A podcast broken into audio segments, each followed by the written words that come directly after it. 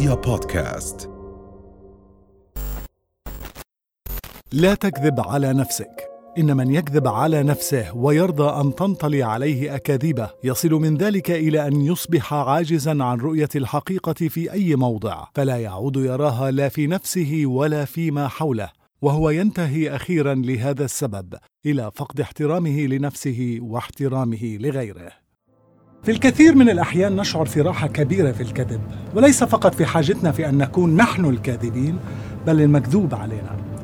خاصة عندما لا تجد ما تتمناه وترى أن كل شيء يتصادم مع منطقك يتناقض مع أخلاقك تشعر أنك بحاجة إلى البحث عن الكذب والأوهام أكثر من أي شيء آخر أنت بحاجة إليه. وعندما تتكيف مع هذه الأكاذيب بتتعقد مشاكلك وبتبلش الأمور في الخروج عن سيطرتك وتبدأ بالخروج على نفسك وظروفك وبصير تعاملك مع الآخرين تعامل غير حر وغير متلائم وغير صادق. لأنك بتصير تدافع وتقاوم وتحمي الكذب بأكاذيب تانية وتانية.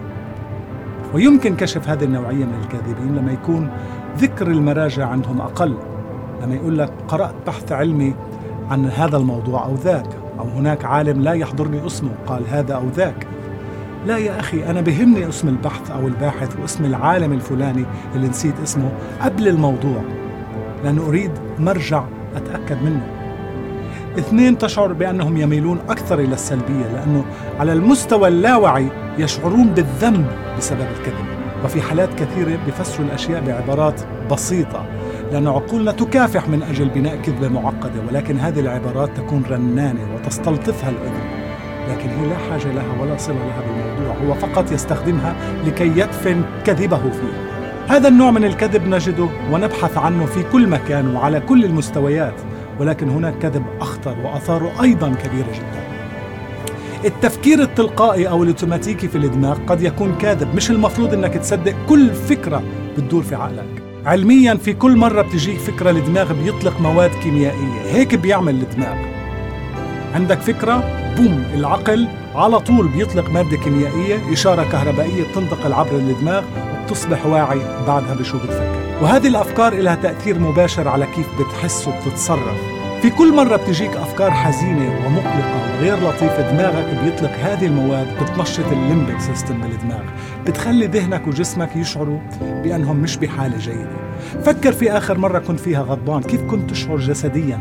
ما شعرت تقلص في عضلات جسمك وتسارع في دقات قلبك أو حسيت بتعرق؟ وبعدها يمكن حتى تشعر بدوخة. جسمك يتفاعل مع كل فكرة سلبية عندك. ولما تجيك أفكار إيجابية دماغك بيطلق مواد بتخلي جسمك وعضلاتك مسترخية وتنفسك ودقات قلبك أبطأ.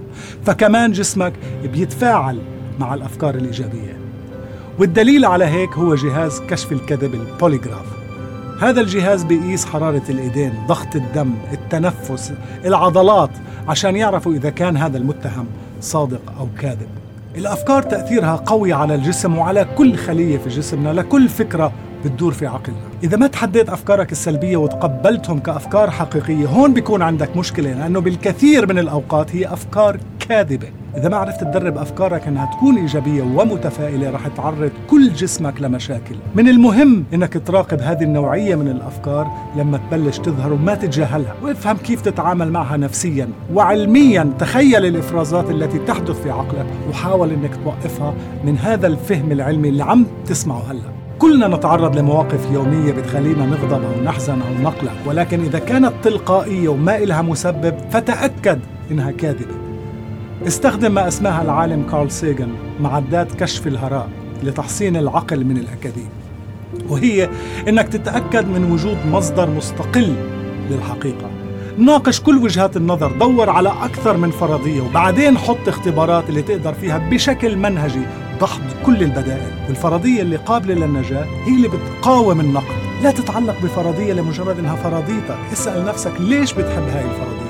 قارنها بإنصاف بفرضيات بديلة. إذا كان هناك سلسلة للحجة كل حلقة فيها لازم تشتغل مش بس أكثرهم في هذا العالم المتطور والسريع والمعقد الكل بحاجة لأنه يصحح أفكاره ويسيطر عليها. لا يمكن معالجة هذه الأمور بالفرار والخداع والانخداع لأنه مشاكلنا كثيرة وكبيرة ولحلها إحنا بحاجة إلى عقل هادئ يخرجنا من سكون التاريخ إلى حركة الحياة. سلام.